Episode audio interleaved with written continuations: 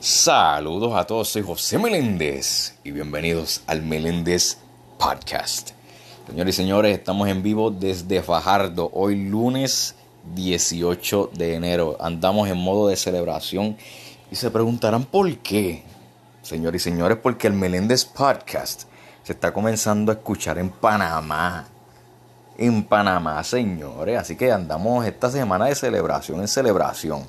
Si ustedes supieran el clase de invitado que yo tengo ahora mismo, señores, pero todavía calladito todavía. Porque primero hay que hacer una promoción. Para aquellos que necesitan mantenimiento de aire acondicionado y para que no dejes tu aire cogiendo polvo, llama a Axel García Guzmán al 939-269-1223. Así que Axel si tú estás escuchando este episodio, papá, bendiciones y saludos. Ya saben a quién llamar para los aires. Axel García Guzmán. Vuelvo y repito, al 939-269-1223. Y ahora, señores, vamos a presentar a mi querido invitado. Él es un joven músico, compositor, productor y arreglista. Señoras y señores, Josué Sánchez Ortiz. Bienvenido, Josué. Buenas tardes, buenas tardes. Es un placer estar aquí en esta tarde. Bienvenido al Meléndez Podcast. ¿Cómo tú estás hoy? Bueno, nos encontramos excelentes, gracias a la gloria del Señor. Yo, eh, para Él sea toda la gloria y la honra. Claro que sí. Eh, es un placer estar aquí presente. Ah, me alegra, ¿verdad?, poder tenerte aquí, ¿verdad? Y que me tengas aquí como invitado. Es un verdadero placer, creo pues vamos a hablar aquí un ratito. José, ¿qué te parece? Claro, estamos totalmente de acuerdo. Adelante. Pues mira, tú eres un joven con muchos talentos a base de la música, pero detrás del músico, ¿quién realmente es Josué Sánchez Ortiz? Bueno, sinceramente, sinceramente ¿verdad? Si, si me preguntas, te podría dar muchas respuestas. Pero sobre todo, yo me considero una persona que no, no, no tengo nada especial. Simplemente es algo, es un don que el Señor me ha dado. Y lo uso para beneficio de los demás y, ¿verdad? y para el placer y el gozo de poder ¿verdad? hacer felices a otros. Ah, llevo más de 12 años en la música. Wow. Comencé desde muy joven, desde, los 6, 7 años. Empecé como cuadrista, curiosamente. Y terminé pues en otro ámbito, ¿verdad? Como clarinetista. Si tú me preguntas por cómo yo me defino, yo te diría que mi definición es simplemente un joven apasionado por lo que es la belleza de la música. La música, más que un compás y una armonía y una melodía, es el arte de combinar esas tres y hacer una pieza maravillosa no se puede hacer música si no se combinan perfectamente esas tres. Y para eso estamos nosotros los músicos. Para eso estamos, para combinarlas y hacer que el pueblo se deleite con esas bellas armonías que creamos. Wow. Dato curioso, señoras y señores, para los que no sepan, yo y Josué tenemos historia porque ambos estudiamos en dónde? En la Libre de Música de Humacao. Saluda a mi gente de Humacao que están escuchando esto. Así que Josué, yo te quiero preguntar, ¿Cuál fue el instrumento que desde una temprana edad a ti te interesó y por qué? bueno, esa es una pregunta muy interesante. Eh, yo comencé como cuatrista a mis seis años. Eh, fui parte de la rondalla de Fajardo. Y si te soy sincero, amo el cuadro. Estuve mucho tiempo eh, tocando. pude tocar con, con, artistas como Victoria Sanabria en muchos eventos. José Noguera, en sus diferentes y respectivos eventos también en Navidad.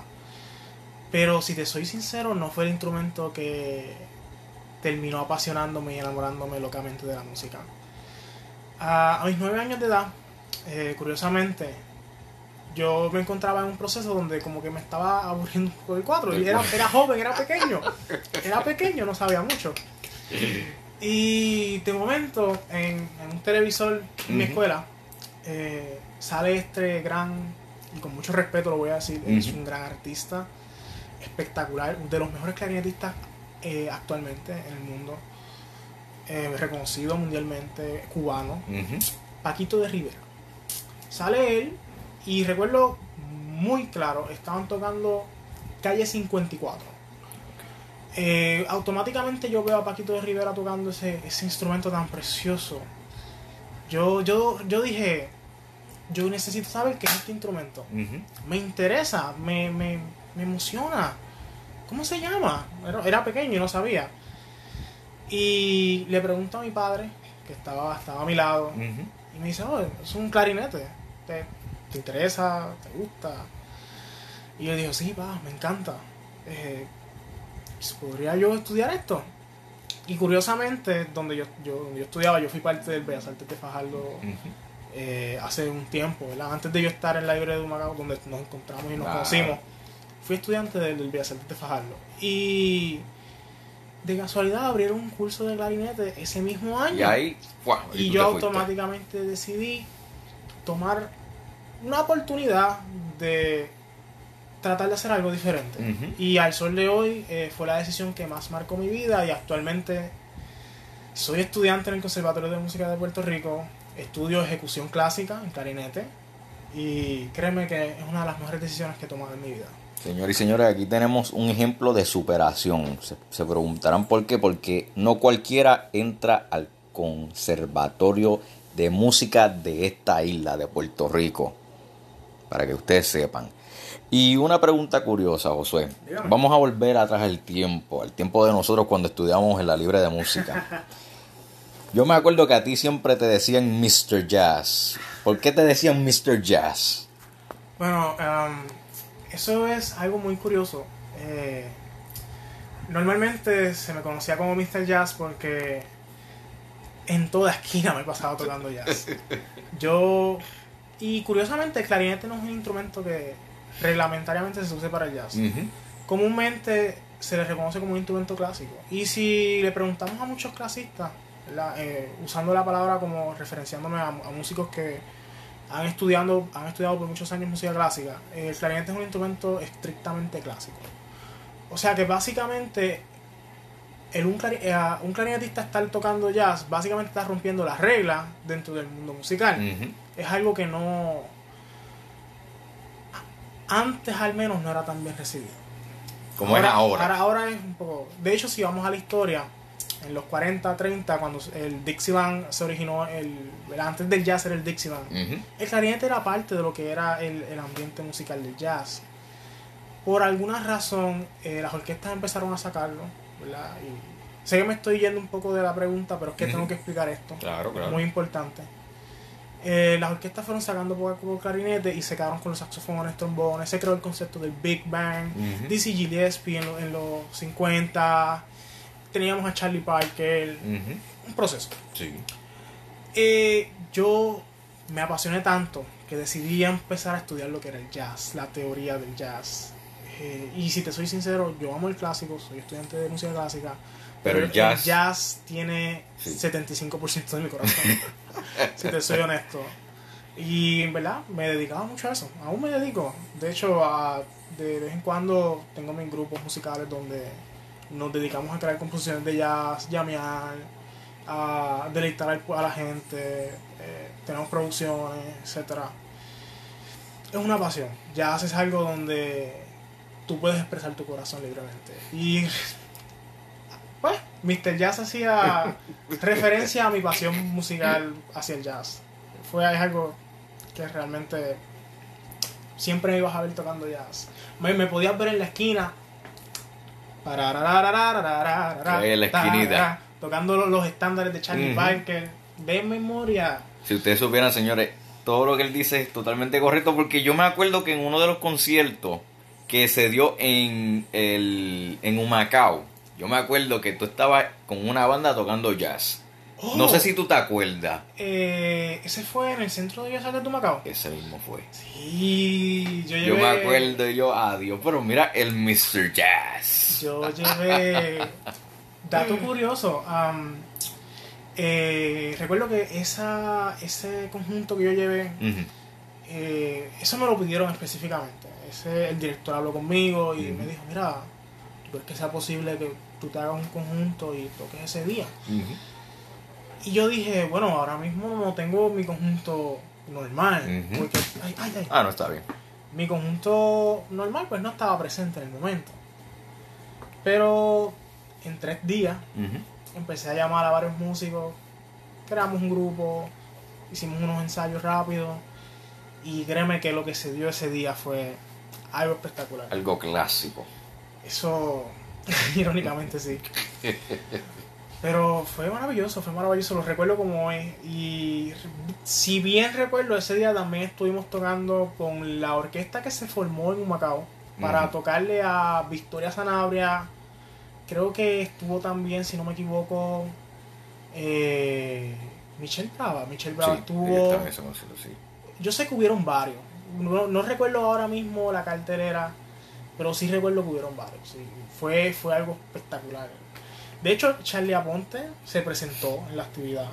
Se formó también un grupo para tocarle en vivo a Charlie Aponte. Eso fue algo espectacular. Carlos Rivera en el piano. Teníamos en el bajo a, a, a De Fillo. Bueno, fue a Marco. Ah, Fue algo espectacular, en verdad. Espectacular. Ese día a ti te impactó y te marcó por siempre. Sí, no, eso fue uno de los pocos días que yo he tenido muchos conciertos a través de, ¿verdad? de mi corta vida, pero si hay uno que recuerdo con mucho cariño es ese. No hay nada más hermoso que tú poder disfrutar ese momento con tus compañeros de mu- muchos años, tú poder disfrutar ese momento donde la tensión, donde tienes esa presión, donde estoy tocando para tal artista, yo no puedo fallar aquí, para esto practiqué, me fajé todo, todo este tiempo para esto, este es mi momento de brillar. Cuando tú estás en ese momento y tienes nervios, es que tú sabes que tú eres un verdadero músico. Un músico que me diga que no tiene nervios a la hora de tocar No tarima músico. Si usted no tiene nervios, eso significa que usted no le apasiona lo que usted está haciendo. Eso es- Bueno, yo me acuerdo cuando yo tocaba en la orquesta que nosotros estábamos, cuando yo tocaba con trabajo, muchachos. Eso eran los nervios. Sí, A, Saludo a todos ellos. Luna. sí, saludos al profesor Luna, espero que esté bien y Dios me lo cuide. Saludos a la Escuela Libre de Música de Humacao Pero yo me Luna. acuerdo, gacho, todos los conciertos, el de Navidad, que ese fue el, mi primero. Muchacho, yo estaba nervioso, que fui, fuimos a tocar en el, Lido- en el Lito Peña. Lito Peña, que se llenó a capacidad. Sí. capacidad. Que, dato curioso, el centro de Bellas Artes de Humacao, cuando ocurrió la actividad donde yo llevé ese conjunto de jazz, se llenó a capacidad también. Mira para allá. De hecho, se fue overboard. Gacho. Y fue espectacular, te digo. Muchos conciertos que tuvimos juntos Sí. y realmente nos disfrutamos esa época. Eh, los ensayos, me acuerdo cuando Ah, estábamos en los ensayo. ensayos. ensayos. Ay, yo los ensayo. Qué buenos tiempos, mano. Eso. Wow, es que el tiempo pasa tan rápido. Definitivo. Y además de tú ser músico, tú también eres compositor. Así que te pregunto, ¿en qué momento de tu vida tú comienzas a componer música como tal? Ok. Yo. Tiene etapas. Lírica, eh, comencé hace poco, recientemente, hace unos 4 años, 5 Ujú. años. Pero ya desde los 14, con un conocimiento musical bastante amplio. ah, discúlpame. Con un conocimiento musical bastante amplio, yo empecé a escribir. eh, al principio fue un- como. como una exploración, fue como. como un salto de fe. Yo no tenía idea de cómo componer porque realmente no, al en el momento no tenía interés, pero hubo un profesor que me apasiona tanto y tanto y tanto por la composición y fue mi maestro de composición en la librería de música de Macao, Marcos Díaz. Marcos Díaz es como mi padre, como un segundo padre para mí y me enseñó casi todo lo que sé de composición. De hecho, te podría mostrar en cualquier momento danzas ah, que, que he compuesto a través de los años, poco a poco. Él fue el que me enseñó a, a componer danza puertorriqueña.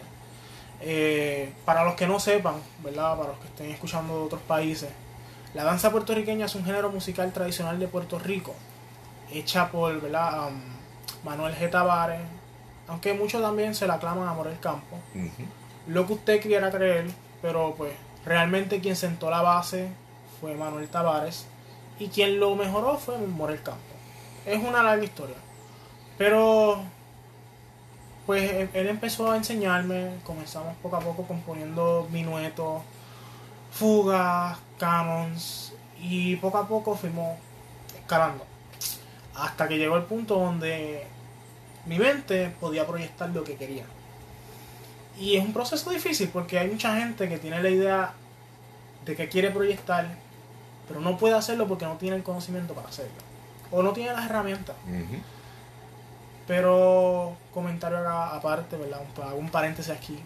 Si usted que me está escuchando es músico y usted tiene un deseo de componer algo, así sea con su teléfono, con una grabadora que usted tenga, grábelo y dígalo.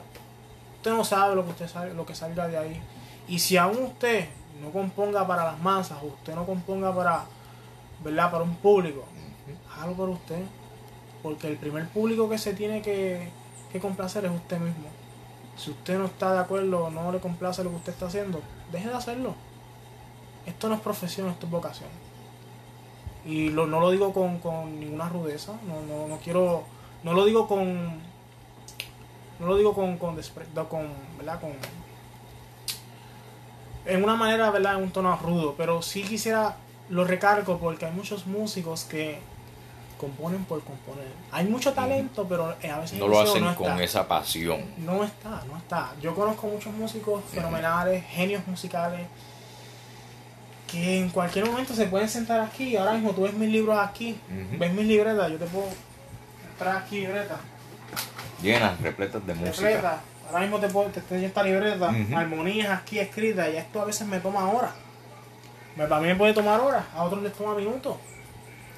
Pero no, no, no disfrutan lo que están haciendo, Solamente pues lo hacen por, por por hacerlo. hacerlo. Pero recalco, si usted tiene la base musical, si usted tiene algo que anhela componer, hágalo, no se quite, no se rinda. El que se quita no gana, si usted no arriesga, no va a ganar. Usted debe seguir y seguir adelante. No importa lo que le digan, si usted le dicen en la calle, no puede, usted no tiene por qué hacerle caso a su opinión. Mira, a través de los años, si hay algo que yo he aprendido es que la opinión de la gente no se le puede hacer caso eh, porque no significa que tenga razón. Claro. Usted es la única persona que puede determinar hasta dónde usted llega. Los límites están aquí en su mente. Usted decide si usted quiere sobrepasarlos o no. Mi consejo personal, meta mano. Haga lo que tenga que hacer. No se rinda. Quiere componer, busque. Que yo voy a usted. No lo conozco, pero el que me esté escuchando, que tenga un deseo, una pasión, yo le digo, esfuércese, que lo va a lograr. Ya lo escucharon de parte de Josué, señores. Vamos a darle otra vez para atrás al tiempo. Para el Conservatorio de Música. Como vuelvo y digo, no cualquiera puede ir para ese lugar de músicos que son los mejores de la isla. Los profesionales de los profesionales van a esa institución. Así que Josué, cuéntame, ¿cómo es que tú lograste, lograste a estudiar en el Conservatorio de Música de Puerto Rico? Pues mira, es una larga historia. Pero vamos a hacer un recuento. Vamos. Yo creo que tenemos el tiempo para esto. Tenemos tiempo de más, muchachos. Cuenta todo lo que tú quieras ahí. Sinceramente, mi, mi meta principal no era el conservatorio. Y irónicamente, eh, yo no planeaba estudiar aquí. Eh, yo tenía ofertas para Juilliard y, y Berklee College of Music. Ah, para el que no conoce, Berklee College of Music es una universidad de prestigio alrededor del mundo en Boston, en Juilliard, eh, en su respectivo lugar también en Florida, si no me equivoco. Eh, yo. Fue un proceso. Yo llevaba tres años corridos asistiendo al campo al campamento de verano eh, de Berklee College, de College of Music y para el que no sepa lo que es el campamento de verano que el Berkeley Puerto Rico es un campamento de verano que se hace aquí en Puerto Rico donde simplemente aceptan a lo mejor de lo mejor la melaza de Puerto Rico por decirlo así.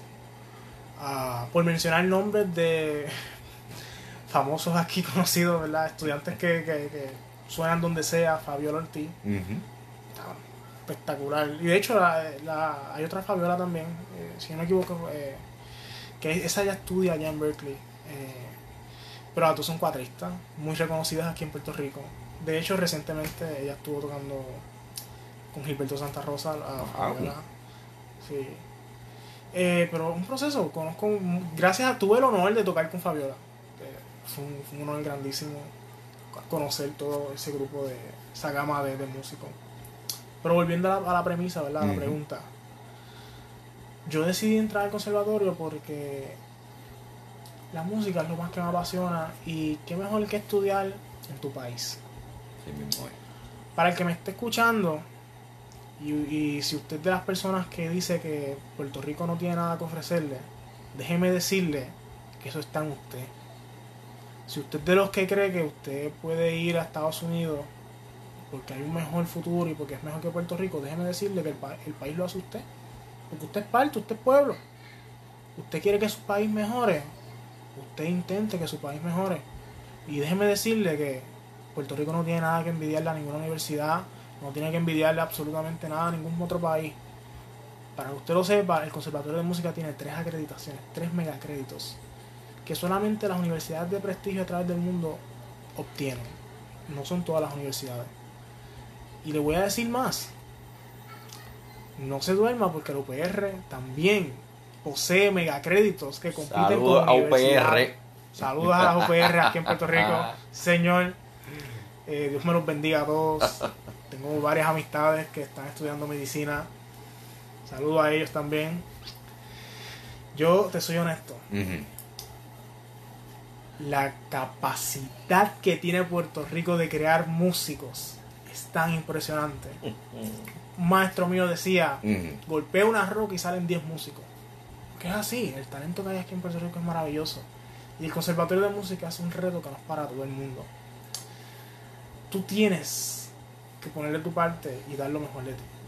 Y te, te voy a decir, para mí ha sido, ha sido un reto grande porque no, no es lo que tú, tú esperas. Tú puedes esperar algo, pero realmente exige mucho más. El Conservatorio de Música hay tanto talento. Porque a lo mejor tú, tú podrás pensar, tú que me conoces personalmente, que tú has visto el nivel que yo toco, Sí. has visto muchos de los conciertos, improvisaciones mías. Eh, yo no sé si tú. Yo te llegué a invitar al concierto de, de Ventana. Ay, ay. Yo estuve creo- en Ventana sí. Jazz, pero no sé, si te, yo no sé si te llegué a invitar con Humberto Ramírez. Eh, bueno, el, yo creo que yo no fui para ese, pero el que yo fui fue el último que hicieron del de este, la Libre de Música, que fue en el Lito Peña, que ese concierto fue de día. Entonces ahí estaba yo, este, ahí habían de todos los músicos, de los, de los que tocaban cuatro, y entonces tú estabas ahí tocando. Sí, va, me Que acuerdo. yo me acuerdo, Es que ese yo me acuerdo. como son tantos lugares a veces a la vez que ahí Ujú. uno tiene que estar presente. Que yo creo que ese fue el último, si no me equivoco. Sí, yo creo que ese fue el último. Pues. Yo Sí. creo que yo te había extendido la invitación para Ventana al Mar cuando Ajá. hicimos el concierto de el PR Henneken Jazz Fest. Pero no sé si le lograste ir, no me acuerdo. No, yo no pude, Creo que no, para ese tiempo yo no pude ir. Pues te cuento, te cuento. Like, yo, honestamente, eh, a través de toda mi carrera siempre me, me- ¿verdad? Siempre me he dedicado a tocar jazz. Ujú. Entonces fue, fue, esto es un comentario, ¿verdad? Un paréntesis acá aparte. Cuando Ujú. entré al conservatorio, conocí el mundo clásico. Yo como clarinetista no, irónicamente, no había estudiado mucho clásico. Todo era jazz, popular, eh, salsa, y conocía mucho el ambiente popular. Sin contar que también doblaba saxofón. Eh, cuando entré al conservatorio por clarinete, que me ponen el primer papel de, de- creo que fue, creo que fue Mozart. Ajá. Me ponen la, la- me ponen, me ponen eh, una pieza de Mozart y yo digo, ¿qué? Y empiezo a tocarla y digo, ah, esto es plan conmigo. Cuando termino de tocar la pieza, mi profesora me dice, está totalmente mal. Eso Yo digo, como que, ¿cómo fue? ¿Cómo fue? Pero si yo toco como debe ser. Las notas están bien, el ritmo está bien, pero no es la acentuación correcta. Tu sonido no es clásico. Tiene un sonido popular. Tenemos que trabajar con eso. Wow. Y Es popular, pero no es clásico. de, de- Oh, oh, Dios, oh, Dios. Déjenme decirle esto, déjenme decirle esto. El conservatorio son especialistas en sacar lo mejor de ti. Y déjenme decirle, sin, sin temor alguno, que la universidad más prestigiosa a nivel clásico en el Caribe es el Conservatorio de Música de Puerto Rico. Al nivel de que pueden competir con un conservatorio como el de New England o el de Schaffen. Ujú. Así que, para el que no sabía del Conservatorio de Música, vaya enterándose que Puerto Rico tiene una de las mejores universidades de música aquí en el Caribe y en Latinoamérica. Así que, nada que envidiarle. Y es un reto, pero si usted está interesado en estudiar música y usted vive aquí en Puerto Rico y usted quiere un futuro como músico, esfuércese y con el debido tiempo, práctica y esfuerzo, El usted podrá tiempo- lograr entrar. El tiempo le dará la razón. Déjame decirte, cuando hice la audición, Ajá. yo fue un reto porque yo toqué la zona, la séptima sonata de Lefebvre. Lefebvre fue un compositor um, romanticista, básicamente clásico. Ah, y fue retante porque, pues, como te dije, mencioné anteriormente, mi conocimiento clásico era muy vago. No había mucho conocimiento clásico, ya que pues mi trayectoria completa había sido en el jazz y en lo popular. Pero pararte frente a un jurado, ante cinco jurados, eh, cinco, cinco personas mirándote, tener que tocar todas las escalas de memoria, una pieza que requiere tanto de ti, destreza, agilidad, sonido, estudio, de box band, de hecho. Que de hecho, de este libro, este Ajá. libro que está aquí, que es el Selected Studies de, de Boxman, es uno de los libros que se usa allí y es un libro muy retante. Pararte frente a ese jurado, bueno, si los nervios no te dan, verdad que tú estás allí por nada.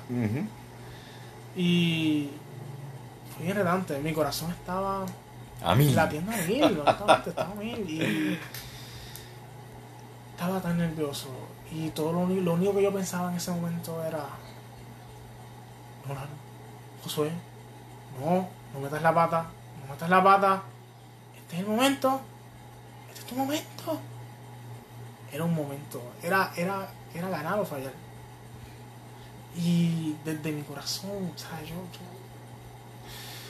me esforcé tanto. O sea, yo, yo- fue algo tan. Fue. Fue exhaustivo, pero fue precioso. Porque a pesar de que mentalmente salí exhausto, Como quiera, valió la pena. valió la pena. No, no valió la pena. Yo digo que siempre valió la gloria. Porque la gente que te dice vale la. Paréntesis. La gente, la gente que te dice vale la pena, por pena. ah. Pero cuando tú dices, yo no digo eso porque realmente yo no lo hago por pena. Yo lo hago porque quiero que valga la gloria. Quiero que cuando haga algo en mi vida sea de éxito y que sea de excelencia. Aprenda a hacer algo. Si usted está haciendo algo, propóngase a hacerlo excelente. Las cosas que se, que se hacen a mitad o no se hacen con una actitud excelente y agradecida, nunca van a salir bien. Si usted está haciendo algo, procure que lo haga bien. No mique, como decimos aquí en Puerto Rico, Ujú. no, no quiera slack, as we say in English, um, porque realmente no le va a funcionar. Eh, usted quiere algo, usted debe esforzarse. ¿no? Eh, las cosas que se hacen por mérito propio deben ser así. Apréndase eso. Pero te digo, fue, fue una experiencia muy, muy gratificante, de verdad. Y la gloria para el Señor, Amén. porque la gloria es para Él. Aquí nosotros estamos haciendo lo que nosotros podemos. Y siempre que Él esté por de por medio, todo se puede. Y entonces te quiero preguntar, a base del con conservatorio, ¿cuál fue el concierto el que más te impactó y el mejor concierto que tú pudiste haber tocado en tu vida? Del, Del conservatorio. Del ¿Conservatorio? Sí. Bueno, antes de yo entrar oficialmente al conservatorio, yo participaba en la banda ah, preparatoria de ellos. Que es de, aunque diga preparatoria, déjame decirte que está a nivel de la de la de segundo año del conservatorio. Eh, muy fuerte, fue retante. Eh, participé en cinco o cuatro de los conciertos de ellos. Se tocaron piezas como Crowd Last Unicorn, ah, piezas como, como Sleigh Ride de la original de, de The Showman. Fue bien retante, y- pero si tuviera que elegir uno de los conciertos, yo te diría que el más que me marcó ni siquiera fue una banda. Ok. Yo te diría que el más que me marcó fue el conjunto de clarinetes. Ah, para, para los que no sepan, eh, se pueden hacer muchos conjuntos de ciertos tipos de instrumentos, ah, doblando y intercambiando diferentes melodías y ritmos eh, entre los diferentes instrumentos. Como pues, se pueden hacer tríos, cuartetos, etc. El conjunto de clarinetes es un, un grupo de mucho prestigio en el conservatorio. Eh, han viajado a Orlando, al Carnegie. Han hecho muchas cosas. A mi primer año en el conservatorio, entró oficialmente hace como dos años. Y mi primer seminario, pues hace un seminario todos los viernes. Y se reúnen todos los clarinetes, se habla, se presenta delante de tus compañeros. Y de momento la profesora dice, vamos a hacer algo diferente. Vamos a reunir el coro de clarinetes. Los nuevos quieren participar. Y, no fue un concierto, pero lo menciono porque fue algo tan espectacular. eh, cuando nos sentamos en la, en la, en la silla de leer, estaba viendo por primera vez las piezas, piezas retantes. Y el nivel de nosotros de ejecución es tan y tan espectacular que yo me sentía hasta mal. Porque yo acababa de llegar y ver que estaba en ese nivel. De hecho, no nos tomó ni 25 minutos de práctica. Tú sabes que normalmente una banda te toma enseñar como una o dos horas, ¿verdad? El conjunto no le tomó ni como 25 minutos y las piezas ya estaban. Wow. Y eran piezas nuevas y sonaban espectacular, Ujú. de que preciosas. Todos sabíamos lo que queríamos. La the chemistry was very accurate. um, Ujú. Ah, perdón, o sea, No, no, no, está bien, está bien. Like, la, ah, la química era bastante peculiar, era muy buena. Y me impresionó mucho. Cuando. Otro, otro, otro de los eventos que también me impresionó mucho. eh, el conservatorio no hace mucho decidió hacer una actividad benéfica eh, en profundo a, a las escuelas de Ponce. No sé si ustedes se recuerdan, pero no hace mucho Puerto Rico pasó por un evento de terremotos corrido hace como dos años y pues Ponce fue uno de los pueblos que más afectados se vio. El Conservatorio de Música de Puerto Rico envió al conjunto de clarinete, bueno, a una mínima parte, en realidad enviaron como enviamos, enviaron como cinco y entre esos cinco estuve yo.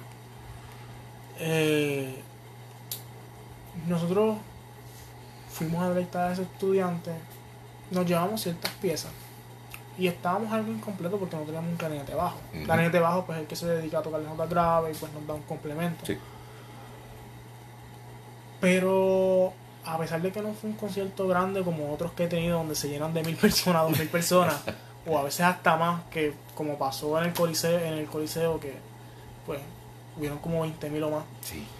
Este, o, o como el de Nita Nazario, que después entramos en ese, después hablamos de Nita Nazario después. Pero me impactó mucho porque, mire, déjeme decirle algo, el público que haya que usted esté viendo, eso no importa. Lo que importa es el nivel que usted ejecutó. Yo disfruté tanto ese concierto para esos jóvenes, porque se ve el entusiasmo, la pasión de cada uno de ellos. Mira, yo, yo salí tan satisfecho porque cuando yo veía a esos muchachos preguntando cómo podían mejorar en su instrumento, qué podían hacer para estar al nivel de nosotros, y me decían, yo tengo aspiraciones de llegar a un conservatorio, tú me ayudas, me explicas, qué debo hacer, recomiéndenme. Bueno, uno ver esa pasión satisface a uno de una manera gigantesca. Mira, si usted no se alegra del progreso de otro, está mal. Usted está mal, de verdad. Está bien que uno disfrute del progreso de uno, pero también alegrese por los demás. Exactamente. Y uno, a veces el progreso de uno puede ser placentero, pero si a mí en lo personal algo que me satisface en gran manera es ver que otros progresen. Yo no, a mí no me pesa la mano tener que ayudar al que sea en orden para que ellos puedan lograr sus sueños y metas. A mí me satisface más eso. Porque tú sabes lo mucho que tú pasaste y... Fue un proceso y tú que me conoces personalmente sabes que fue cuesta arriba, ¿sabes? Fue, fue algo bien difícil. Eh, para los que no lo saben, yo soy una...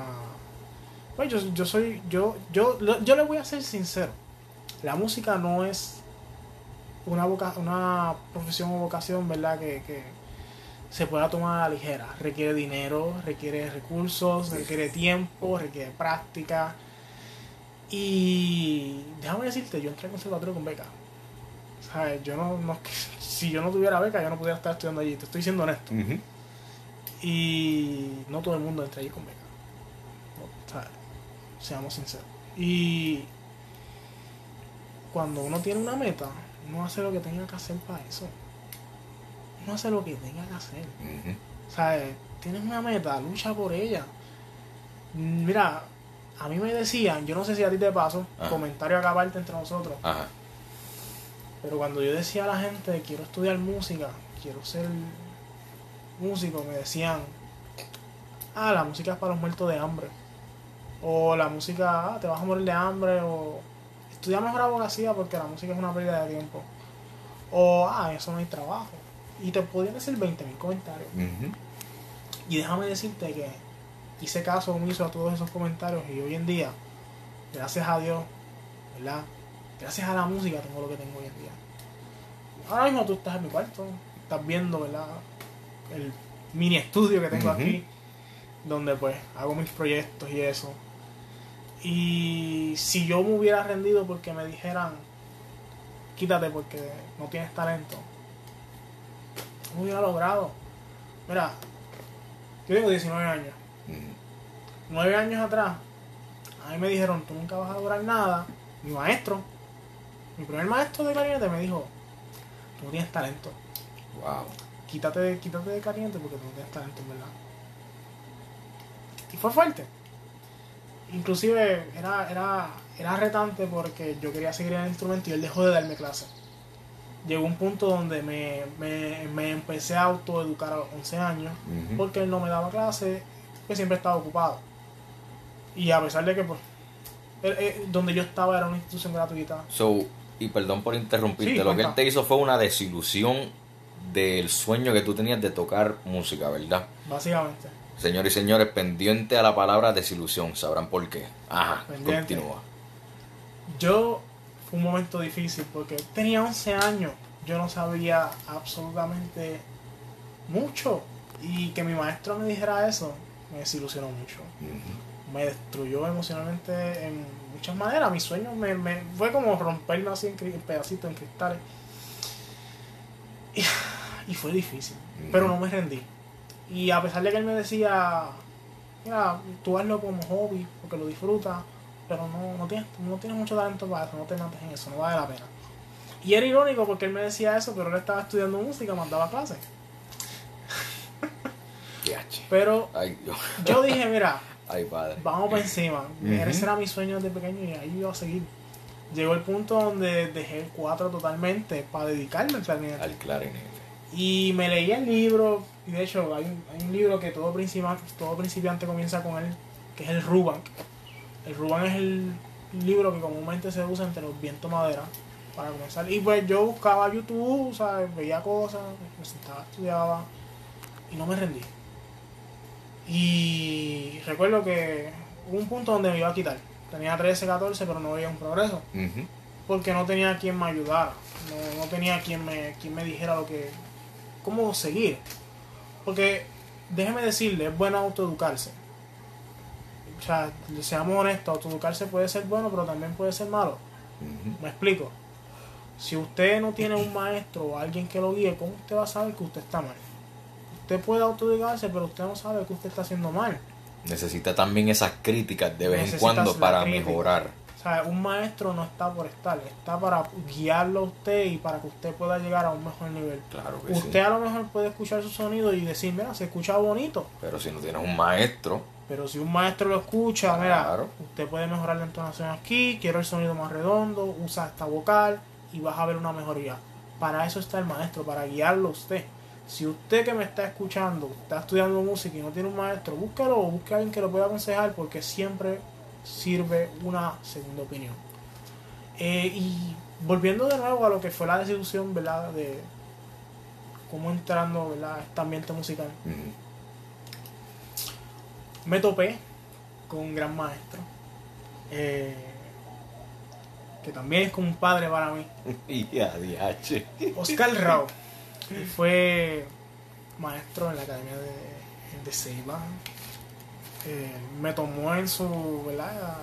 Eh, como su discípulo a los 13 Ujú. 14 años y me dijo que curiosamente, volviendo a lo que fue la desilusión, la los, los comentarios negativos no solamente venían de mi maestro, venían de mi familia como tal, paterna, muchas cosas, competencia entre propios primos y muchas cosas.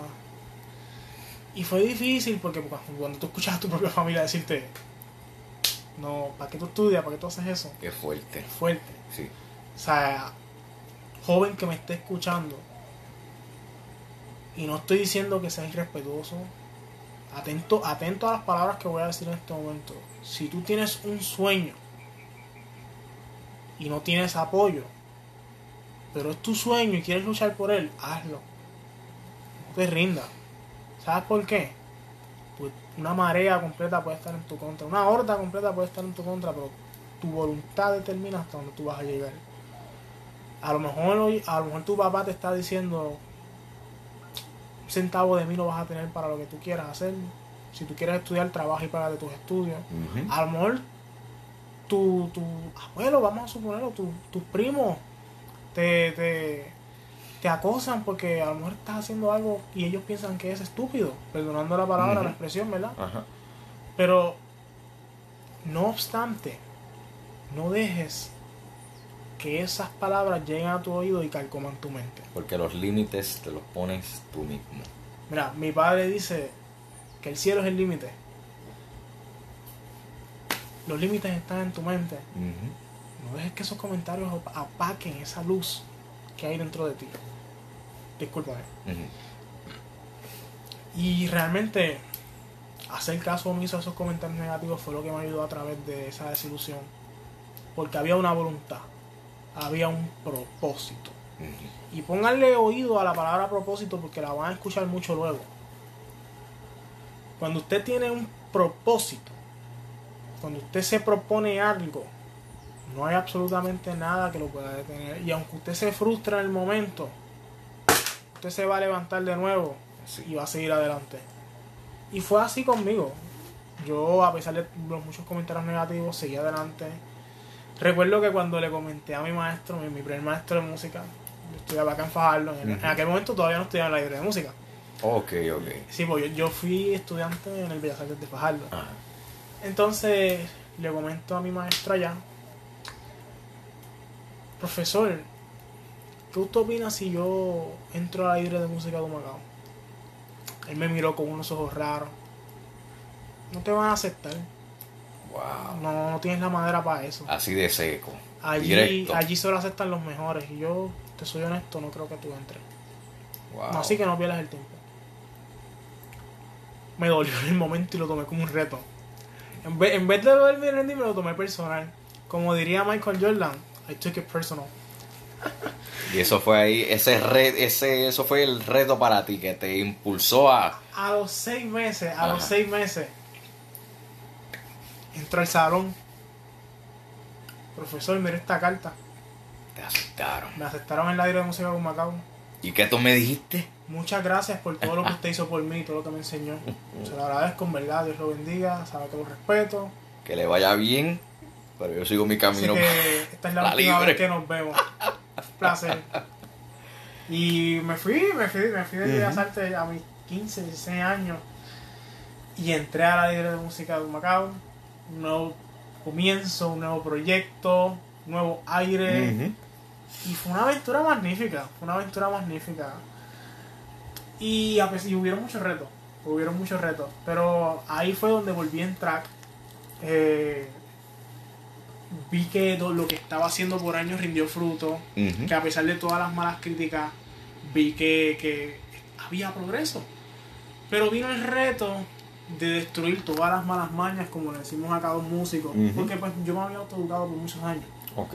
Noté- básicamente era como del maestro y no fue hasta que Oscar Raúl llegó que me dio la mano. Él fue el que me dijo, te voy a ayudar para que entres al libro de música. Y ahí entraste. Y me dio teoría, me enseñó un montón de cosas. Y cuando él me enseñó todo eso, haz el examen.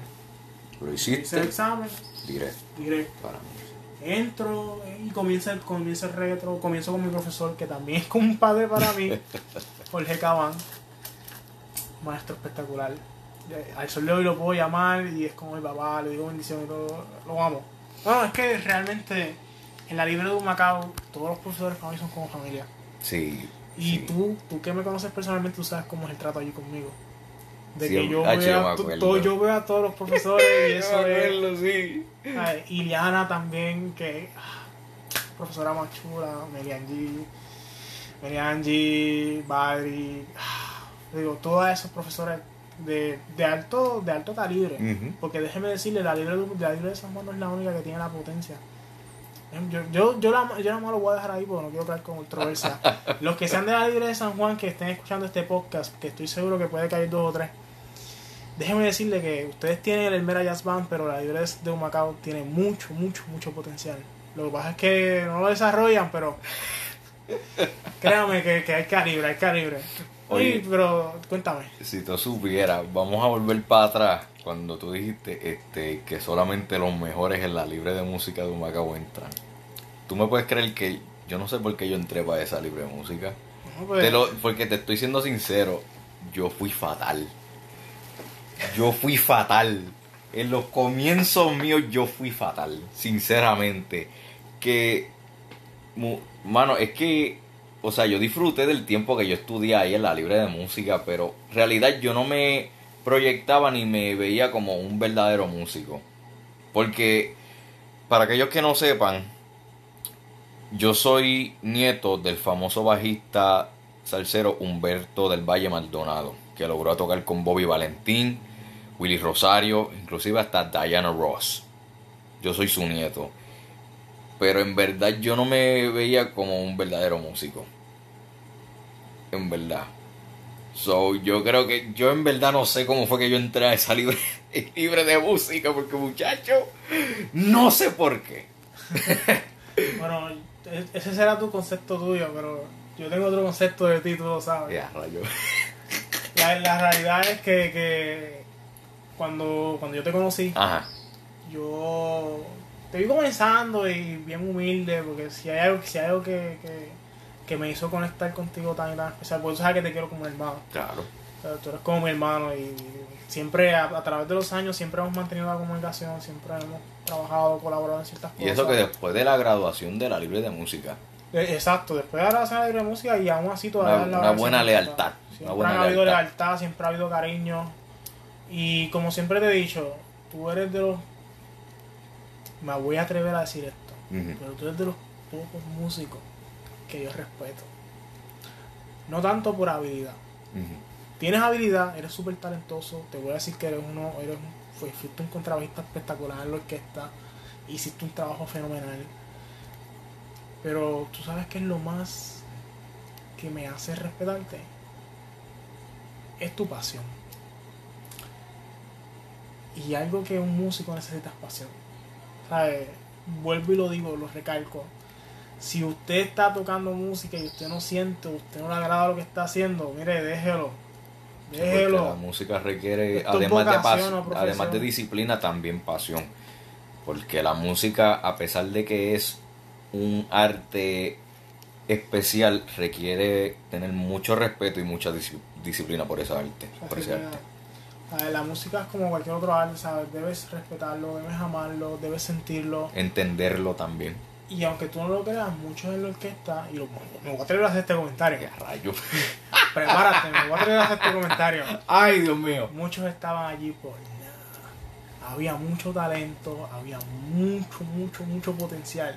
Pero muchos allí estaban por tocar. Y la realidad es que, pues, eh, éramos pocos que realmente teníamos esa pasión Por lo que hacíamos y nos esforzábamos y nos esmerábamos. Que si tú recuerdas, Ajá. muchas veces en la orquesta me escuchaste a mí.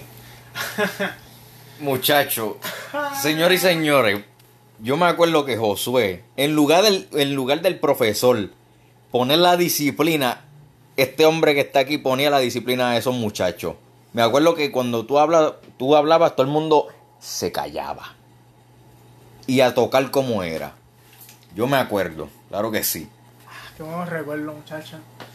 Y, y curiosamente, yo, la- yo en realidad lo hacía por, por, por- porque en verdad, pues, eh, siempre te lo comenté. soy una persona que soy bien disciplinado.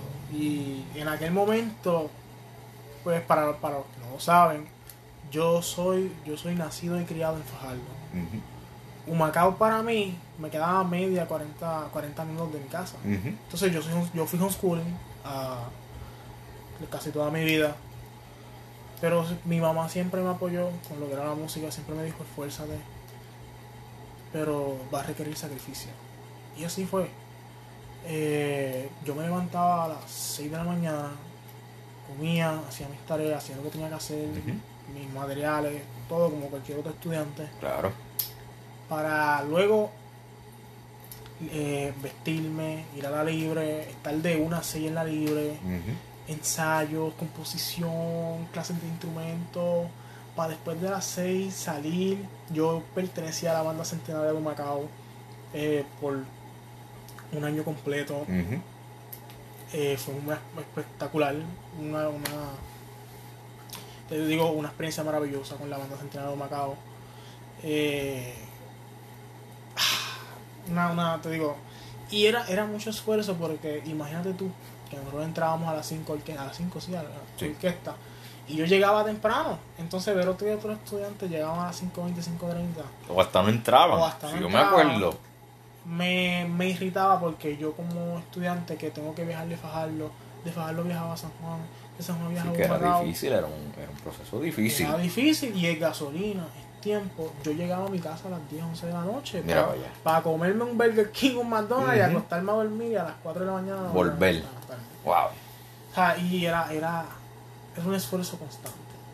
Y pues me- en ese, me, la falta de disciplina es algo que siempre me, me, me aturde, no, no, no me deja respirar. Y siempre pues ponía, trataba de poner el orden, trataba de hacer las cosas porque soy una persona que no puedo dejar las cosas ir si no hay orden. O sea, debe haber un orden, debe haber una disciplina, debe haber un respeto. Y yo creo que en eso tú y yo podemos concordar Claro. porque yo imagino que en tu línea de trabajo tú también quieres disciplina, quieres un orden. Ujú. O sea, todos queremos que las cosas se hagan bien Claro. cuando está a conveniencia de nosotros. Ahora piensa también en la conveniencia de los demás. Ahí fue. Señores y señores, ¿se acuerdan por qué yo dije que estuvieran pendientes a la palabra de- desilusión? Es porque ahora mismo quiero hablar sobre ese tema. Se preguntarán, ¿por qué? Porque señores y señores, nosotros vivimos ahora mismo en una década en la cual la desilusión, falsas promesas, se viven cada día, a cada hora, a cada minuto. Y José, yo te quiero preguntar, ¿por qué crees que en las personas, y en especial en nosotros los adolescentes, ocurren muchas desilusiones? Es una pregunta interesante. Es cuestión de perspectiva.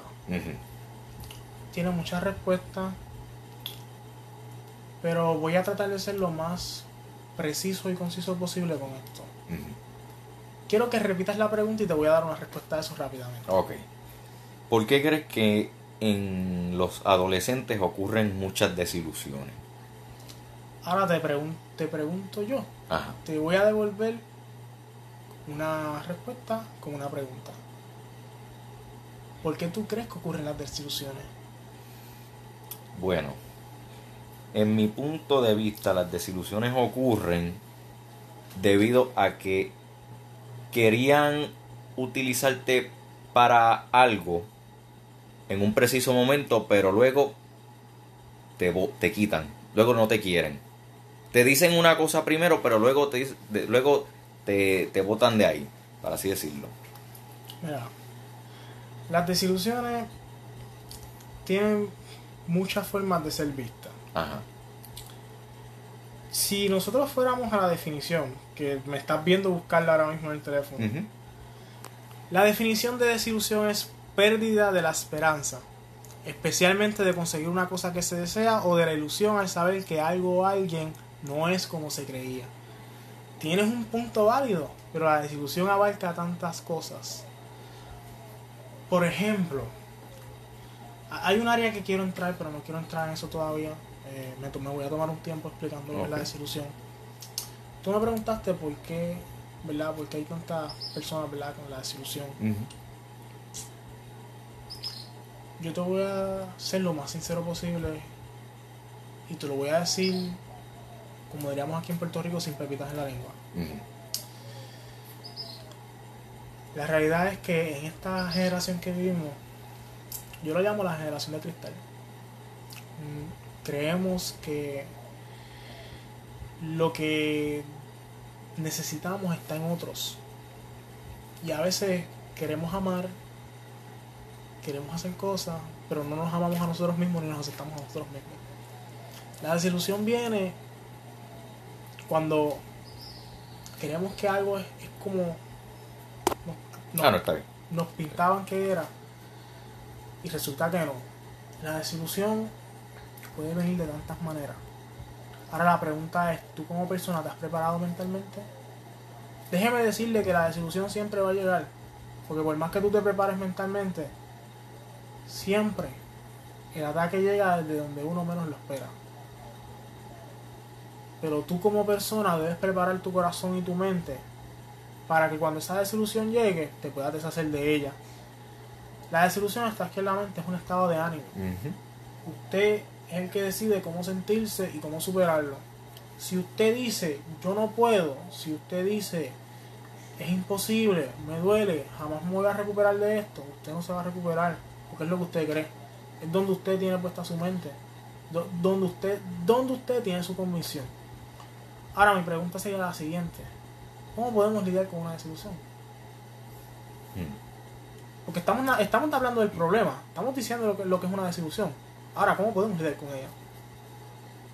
La desilusión es algo, es algo tan fuerte porque es como si- es un impacto, porque a veces el ser humano piensa que, que todo en la vida le va a ir bien, pero simplemente no es así.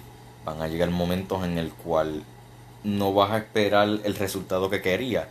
Si fuera por mí, superar una desilusión es básicamente encontrar encontrar de manera difícil la respuesta que quería. No a tu manera, sino de, de la, de una manera más, para así decirlo, una manera más seca.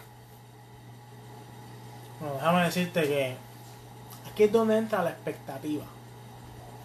La expectativa juega gran parte con la desilusión.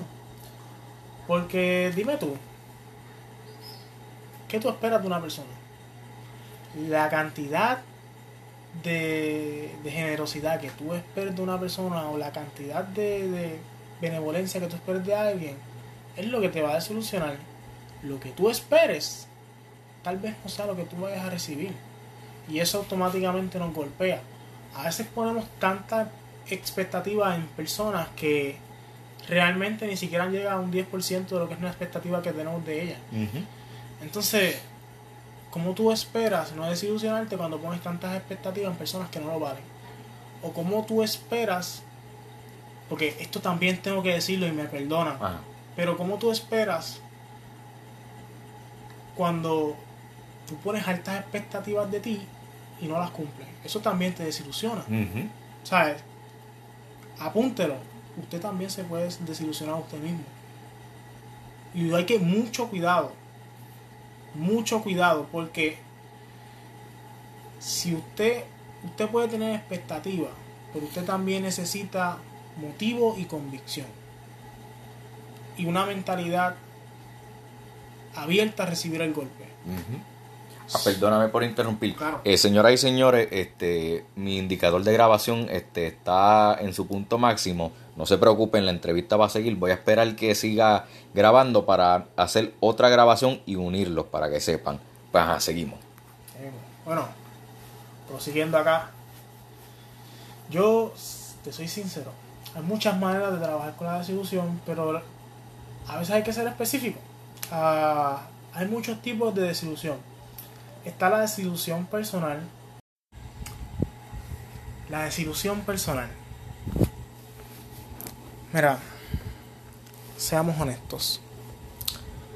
La desilusión personal es cuando uno mismo se desilusiona. Y esto lo estoy diciendo en mis propias palabras, es una opinión personal. La desilusión personal viene cuando a veces no cumplimos con nuestras metas y las expectativas que tenemos para nosotros mismos. O, o cuando creemos que no somos suficientes para alguien. Siempre hay una razón para desilusionarnos a nosotros mismos. Hay tantas maneras, hay tantos tipos de desilusión. Pero todas y cada una de ellas tienen algo en común todas pueden ser vencidas. Hay muchas maneras de salir de ellas. Y déjame decirte que si estás desilusionado en este momento, si estás pasando en estos momentos por un gran pesar, déjame decirte que una desilusión simplemente es el instrumento usado para sacarte del lugar incorrecto. Recuerda que no hay circunstancia que no pueda ser vencida todo está en la mentalidad que tú tengas. Ahora, estoy aquí con mi hermano José. Llevamos un rato aquí hablando. Ya vamos para básicamente la segunda hora. Y estamos hablando aquí de desilusiones y cómo vencerlas. Y, ¿verdad, José? Quiero, quiero adentrarme un poco En, lo que es, en lo que es las desilusiones amorosas. Y a rayo, aquí fue pendientes y atentos, mis queridos oyentes. Hace un tiempo, mi hermano aquí presente, José, me, comunicó que quería, ¿verdad?, sentarse a hablar conmigo y tratar de llevar un tema donde pudiéramos ayudar a muchos que están pasando por este gran, ¿verdad? Este gran escenario, por decirlo así, para los que no saben, la desilusión algo es que cada uno, la desilusión es algo que cada uno de nosotros tenemos que llevar cada día, ¿verdad? Es algo que constantemente nos acecha. Es algo que no puedes esquivar. A lo mejor te puedes desilusionar, ¿verdad? Dando un ejemplo un poco tonto. Por el hecho de que fuiste a Kentucky y no te dieron tu pollo favorito. Es un ejemplo. Pero hay desilusiones que son un poco más fuertes de lo que nosotros creemos que. El problema es cuando le damos demasiado poder a la desilusión. Y quiero entrar en lo que, me toca en lo personal porque conozco muchas amistades en estas situaciones. Y quiero, quiero decirte hoy, ¿verdad? Ah, hago un paréntesis aquí bien rápido. Cuando José me mencionó, ¿verdad? aparte de la entrevista, ¿verdad? Y todo esto, me mencionó, mira, vamos a hablar sobre el tema de la desilusión. Yo sé que tú tienes mucho material para eso. Y me trajo a mi mente, he trabajado ya tantas veces con esto, en charlas, en eventos, personas, gente que conozco que, que han pasado por estos procesos. Y en lo personal es un tema que José sabe perfectamente que pues cuando me toca tratar de lidiar con otras personas para ayudarlos. Es algo que se me da bastante bien, se podría decir. Y queremos en estos momentos dejar claro que nos preocupamos por cada uno de ustedes. Queremos dejarles en esta tarde las herramientas para luchar en contra de todo aquello que quiera venir a tratar de romper la obra que estás haciendo si tú que me estás escuchando estás pasando por una desilusión en estos momentos, atento, porque te voy a dar las herramientas que vas a poder usar para que en un futuro o ahora mismo, en estos momentos, tú puedas sobrepasar eso que crees que te va a matar. José, yo no sé si tú me crees esto, pero te voy a contar algo y acá entre nosotros, estamos hablando acá en confianza tengo tantas experiencias con esto. Y es triste como la juventud hoy en día, y no solamente la juventud, también adultos, porque nos pasa a todos. La desilusión, la desilusión toca de muchas maneras, pero si hay una desilusión que realmente toca en muchos ámbitos es la desilusión amorosa. Mi mismo, ¿eh? Y muchos jóvenes hoy en día no saben lidiar con eso. Ay, Dios mío. Aquí fue. Ay, Aquí fue. Esto es un tema complicado. Aquí fue. Si, si tú me permites, tú me permites dar testimonios anónimos, porque yo conozco varios casos y de hecho puedo hablar de... sí. Quiero, hablar- quiero hablar sobre, sobre, ¿verdad? sobre cierta amistad de hace muchos años.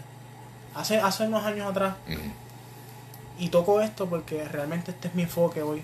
Quiero, quiero, quiero que me escuchen, ¿verdad? Atentamente los que, me, los que estén escuchando en estos momentos. Si tú estás pasando por una desilusión amorosa y piensas que no hay salida, déjame decirte que estás equivocado. Los límites están en tu mente. Si tú piensas que es imposible sobrepasarlo, será imposible. Si tú piensas que no vas a salir de esta, no vas a salir de esta. La realidad funciona acorde a lo que uno cree. Lo que tú creas es lo que va a ser. Ahora está en ti poder salir de esto. No estoy diciendo que nadie te va a ayudar. Pero si no puedes caminar solo, ¿cómo pretendes caminar con alguien? Entrando al tema un poco y a lo que son las herramientas para compartir esto, pues te voy a compartir esta experiencia de uno de mis amistades.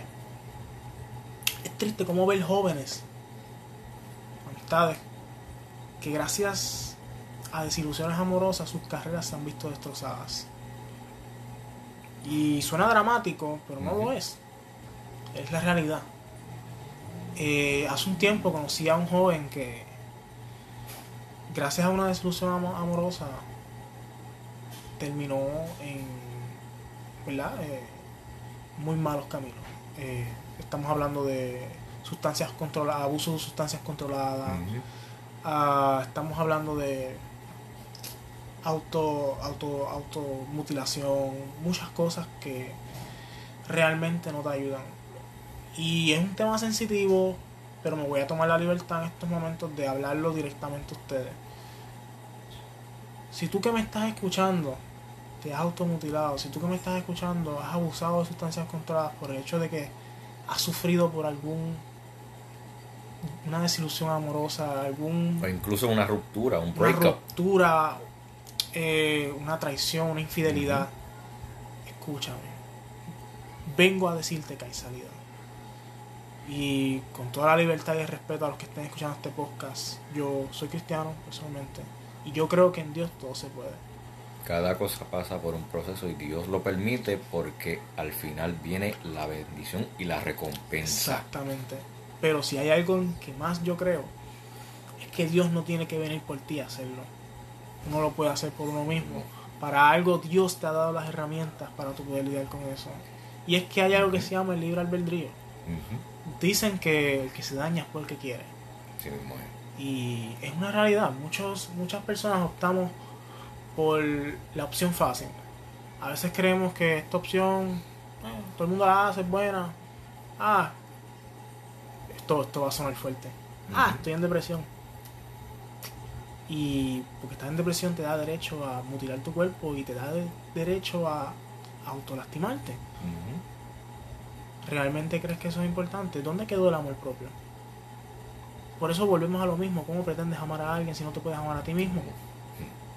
Y es que parte de la desilusión es la, la- es la desilusión que uno tiene con la persona, con uno mismo. ¿Cómo tú no se puede desilusionar con la persona? Sí, te va a lastimar. Claro. Pero a veces quien más se lastima eres tú mismo. Tu ego, tu confianza y a veces hasta tu propia aceptación de ti mismo se ve afectada.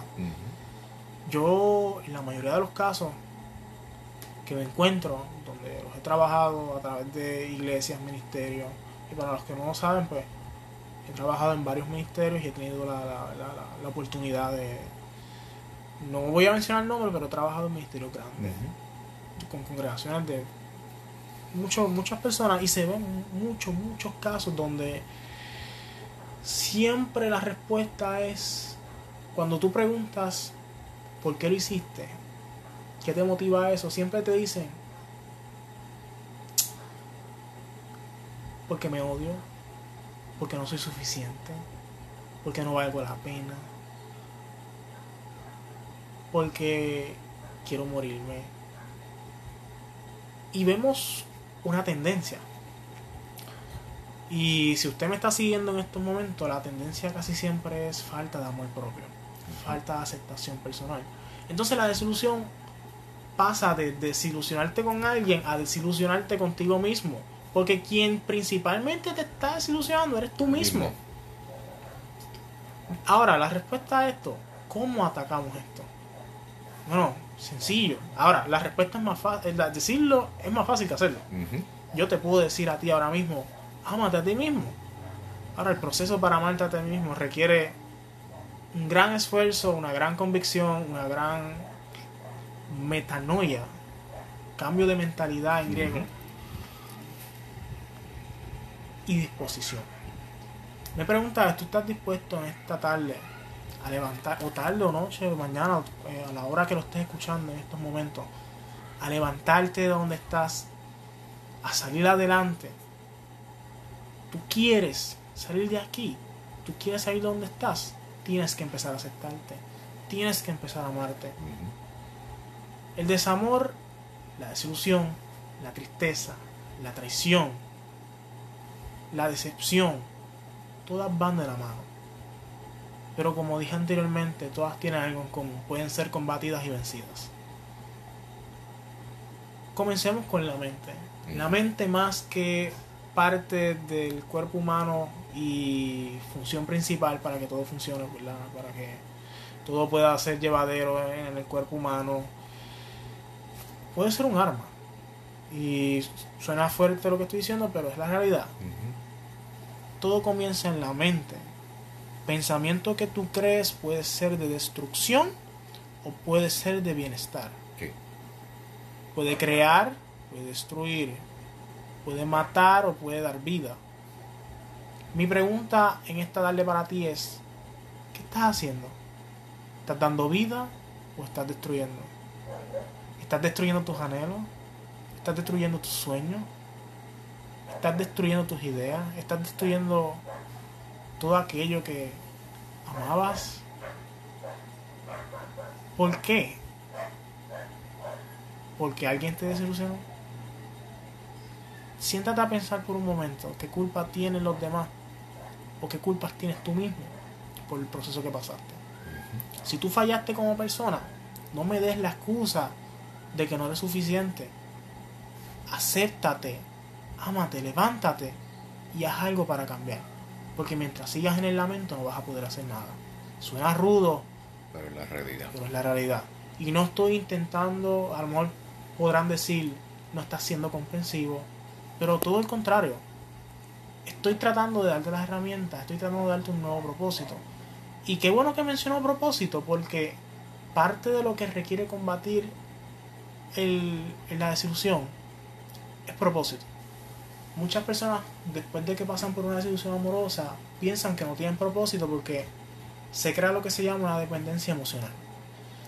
Y esto estamos entrando en un terreno ya más psicológico.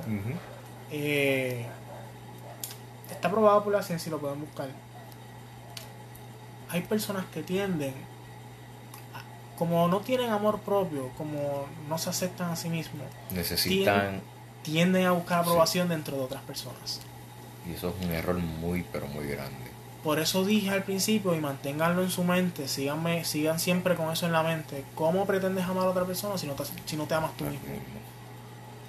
Muchos cometen el error de querer aprender a amar amando a otra persona. Vas a terminar lastimándola. Y te, peor que todo, te vas a terminar lastimando más a ti mismo. Si tú cometiste ese error, déjame decirte que no está Estamos a tiempo. Arregla tu error. Arréglalo. Sigas adelante porque todos somos seres humanos, no somos perfectos. Cada día cometemos errores, pero de los errores se aprenden para ser una mejor persona mañana. Es lo correcto, José. Y déjame decirte, Después del propósito viene la determinación. Después de que tú tengas metas fijadas en tu mente y tú digas, Y vayan apuntándolo. Lo primero que necesitas para tú poder salir de una desilusión amorosa, apunten. Si bien recuerdan, lo dije al principio, es amor propio y aceptación. Lo segundo que necesitas es propósito. Y lo tercero que necesitas es determinación. Amor propio para que te puedas aceptar. Aceptación para que puedas llegar a un término, a buenos términos contigo mismo y poder, mover, poder moverte para poner en el terreno un propósito. Para que el propósito te impulse y cree una determinación. Para que la determinación te lleve a un resultado. Ahora la pregunta es, ¿a dónde enfocamos?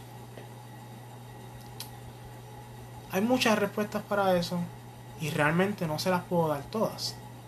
Queda en cada uno de ustedes buscarla, ¿verdad? Acorde a la situación o el escenario que ustedes estén pasando. Pero puedo dar algunas ideas. Usted debe apuntar a ser mejor cada día. Usted debe apuntar a no solamente pensar en los demás, también pensar en usted. Como dije, el amor propio es importante. Todo es bueno, pero en exceso hace daño. Es bueno pensar en los demás y ayudar, pero ¿dónde quedas tú? Ahora tampoco es no le estoy diciendo sea egoísta, le estoy diciendo que se valore. Pero que la vez sea humilde también. Pero con humildad. El valor propio toma cierto tiempo, es un proceso. Usted como persona va a tener que ser paciente. A lo mejor ahora usted puede escuchar esto y usted dice, sí, claro, él lo dice porque pues no está pasando por lo que estoy pasando. Cada caso es único y se comprende. A lo mejor usted ahora puede decir, no voy a salir de esta. Pero como dije al principio, los límites están en su mente. Empiece a erradicar el pensamiento de que usted no puede. Empiece, empiece a erradicar el pensamiento de que usted está derrotado. Empiece a erradicar el pensamiento de que usted no va a salir de donde está. Empieza a erradicar el pensamiento de que usted no la va a superar. Hermano, si usted no se ha muerto hasta ahora, yo no creo que usted se vaya a morir pronto por eso. A menos que, claro, todo, ¿verdad? A menos que usted intente hacerse daño, que esperemos que no. Pero seamos sinceros, cada uno de nosotros tiene un potencial y un valor y debemos aprender a estudiarnos nosotros mismos para encontrarlo. Usted no se debe rendir porque usted ahora pensará que no hay propósito, pero en un futuro usted verá la situación, se va a reír y va a decir que bueno que no me rendí porque ahora estoy aquí. Veo un progreso y veo que salí hacia adelante y sobreviví. Cada proceso viene para hacernos grandes, para mejorarnos como personas. Usted no me puede decir es el fin del camino cuando usted ni siquiera ha recorrido la mía completa. Usted tiene que mantener la cabeza en alto. Va a doler, llore si tenga que hacerlo. No hay ningún problema con llorar. Déjeme decirle, llorar no es un signo de debilidad. Eso no es de débiles. Jesús lloró. Llorar no está mal. Usted llore lo que tenga que llorar, saque lo que tenga que grite si tenga que gritar pero cuando usted termine de hacer eso, póngase a trabajar en usted. No se mantenga toda la vida llorando, porque eso no lo va a llevar a nada. Simplemente se va a quedar estancado en el mismo lugar o va a bajar. Y aquí es donde entra, y estoy terminando con el tema porque realmente no hay tanto que ampliar en esto. He dado las claves y está en usted tomarlas y seguir hacia adelante haga lo que tenga que hacer, pero no se rinda. Y aquí es donde entra la clave, la esperanza. Dicen que la esperanza es lo último que uno pierde. Déjeme decirle que la esperanza siempre está ahí. Nunca es tarde, nunca es muy temprano. Siempre hay un momento perfecto para todo manténgase firme. Una desilusión, más que un sentimiento y un estado de ánimo, es algo temporal. Ahora, usted no quiera venir a solucionar un problema temporal con una solución permanente como el suicidio.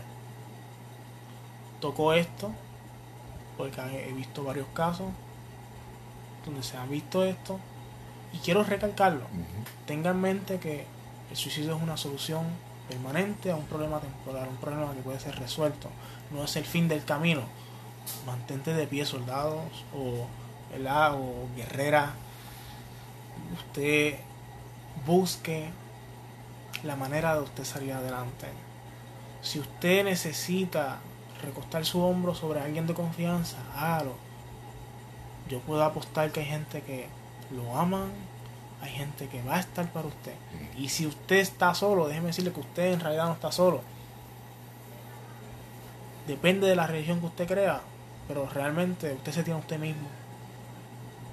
La pregunta es cuánto tú confías en ti mismo. ¿Acaso has pensado el límite de lo que tú puedes hacer como persona? ¿Has visto las capacidades? ¿Te has probado? No te escondas. Sal afuera. José, ¿algo que aportar a esto?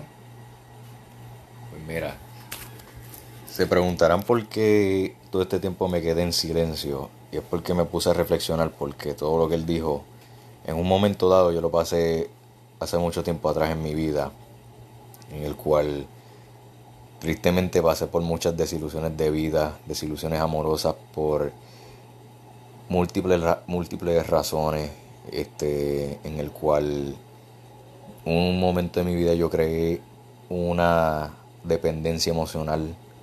En todo caso, y cuando me enamoraba de alguna chica, cuando llegaba ese momento de, de, impacto de rechazo, de ruptura amorosa, me drenaba emocionalmente, sufría todo el tiempo. Le preguntaba a Dios por qué me pasaba esto, y al pasar de los años me di cuenta y era porque yo no me, no me quería a mí mismo. Entonces, ¿cómo yo iba a querer a alguna chica sin yo primero quererme a mí mismo? Sin aceptar quién, quién yo soy, mis imperfecciones, realizar que yo no soy una persona perfecta porque ninguna, ningún ser humano es, un, es alguien perfecto, solamente el perfecto se llama Dios.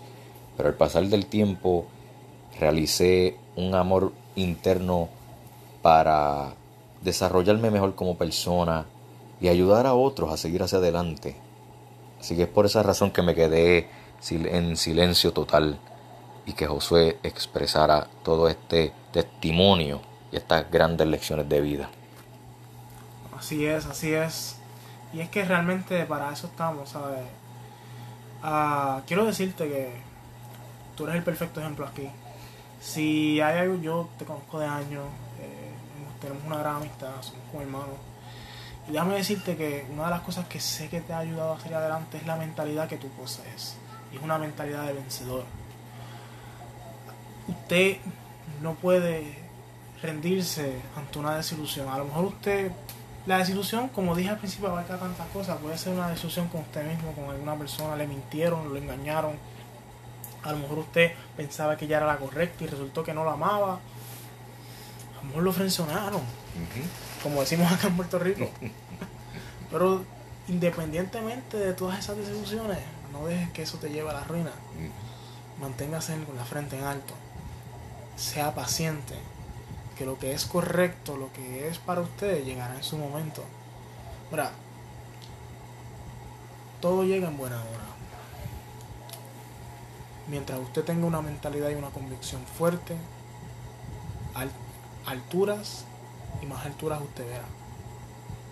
Manténgase firme, siga hacia adelante y no deje que la negatividad derribe el potencial que usted tiene como persona.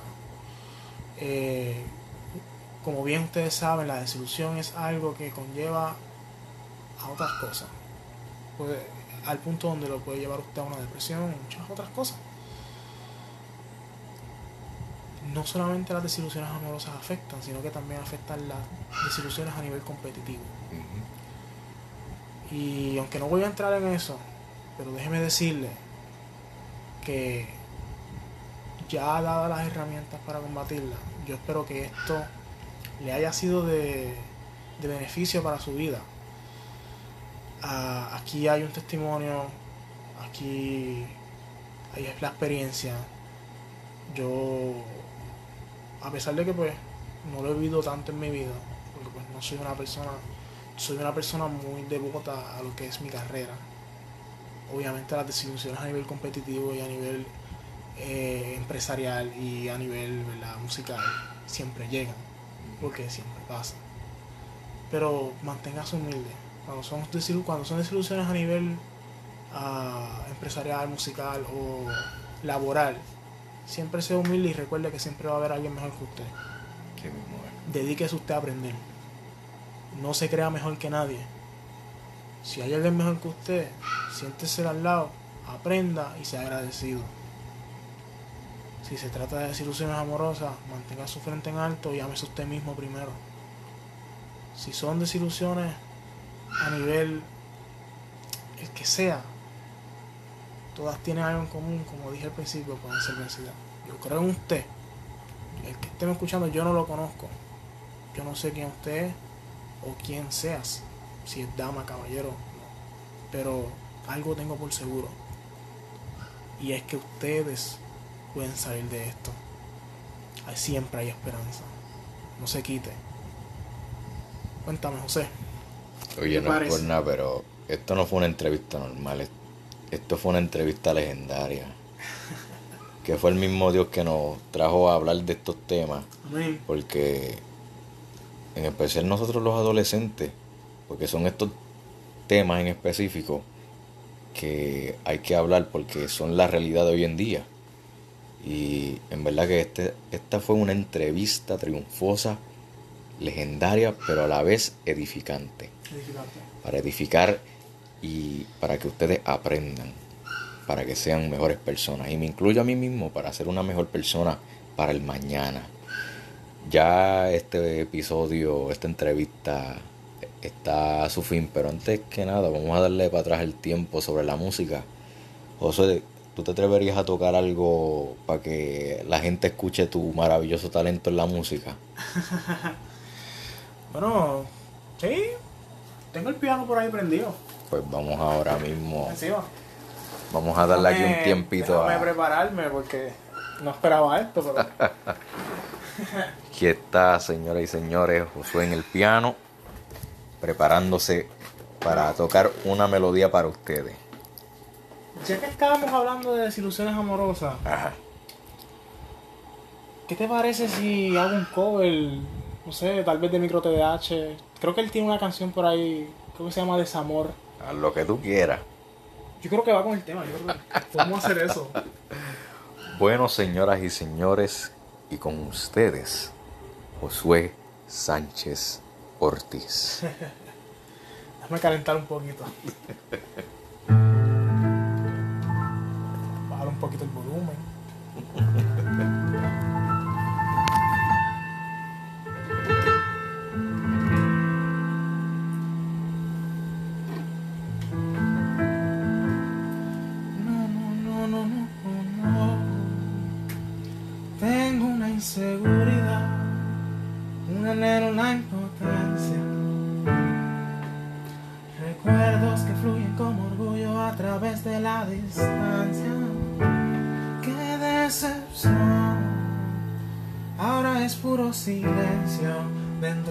esta habitación.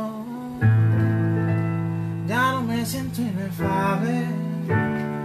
Busco la resiliencia para intentar ser genuino. Volver a lo de antes me hace sentir confundido. Tengo una epifanía con lo efímero de mi tiempo perdido.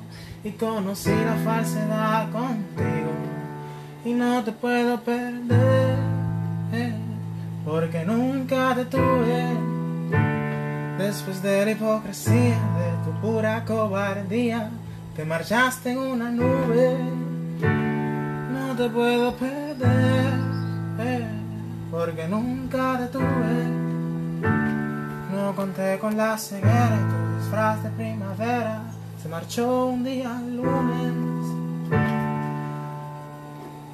Y es así, una parte de mí no vuelve a ser la misma desde que no estás aquí.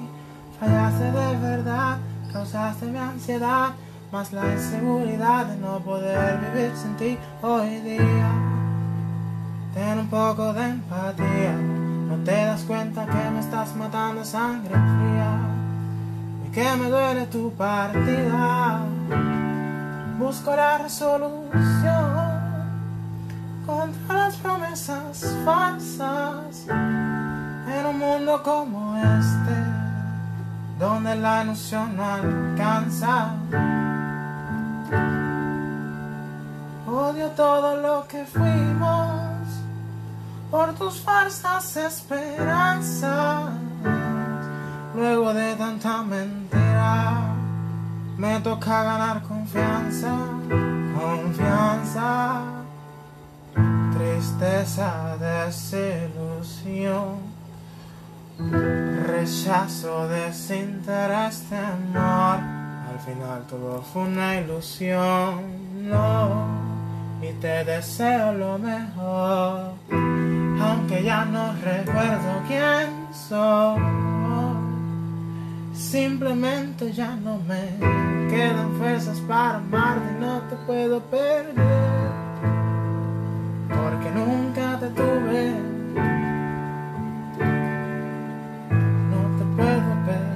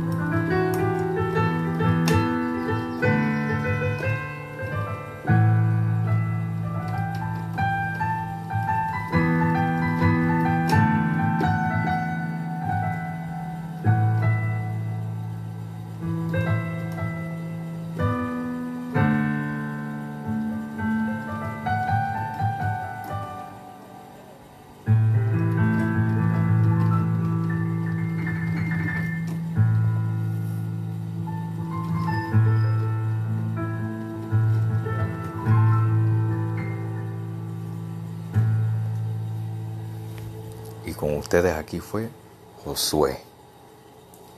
Josué, ¿cómo te podemos encontrar en las redes sociales? Bueno, en las redes sociales me pueden encontrar en Instagram um, josué.rayabajo. Uh, cualquier cosa yo te las puedo pasar. En- me pueden también encontrar, ¿verdad? Um, estoy trabajando en YouTube. uh, pronto vamos a empezar a, a, eh, like, a, ¿verdad? a exponer mis proyectos, por decirlo así. Estamos trabajando con ciertas composiciones y posiblemente ya pronto hayan plataformas para mi base artística. Pero por ahora sé solamente en Instagram estoy- voy a estar posteando mis diferentes composiciones ahí en el momento. Estamos trabajando con un SoundCloud también. Pronto va a estar disponible, que te dejaré saber los más detalles. Claro. Pero ya saben, pueden conseguir al Instagram. Ah, un placer. Eh, eh, déjenme decir, ¿verdad? Músico que necesite ayuda, que necesite eh, consejo, guianza eh, o conexiones, eh, siéntanse en confianza de escribirme al privado. Mm, Para mí es un placer ayudar a cualquier músico. Eh, todos merecemos una oportunidad en esta vida de sobresalir. Y si yo puedo ayudar en algo, cuenten con eso. Aquí un placer, su siervo, y toda la gloria y la honra sea para el Señor. Amén. Así que nada, ha sido un placer, José. Ah, de verdad que es un honor el poder sentarnos aquí juntos a poder conversar, ¿verdad? Y nada, toda la gloria para el Señor. De verdad que aquí siempre a la orden. ¿Verdad? Muchísimas gracias, José. Bueno, mi gente, hasta aquí ha llegado esta maravillosa y legendaria entrevista. Soy José Meléndez y gracias por escuchar el Meléndez Podcast. Dios me los bendiga. El Meléndez Podcast, disponible en Spotify.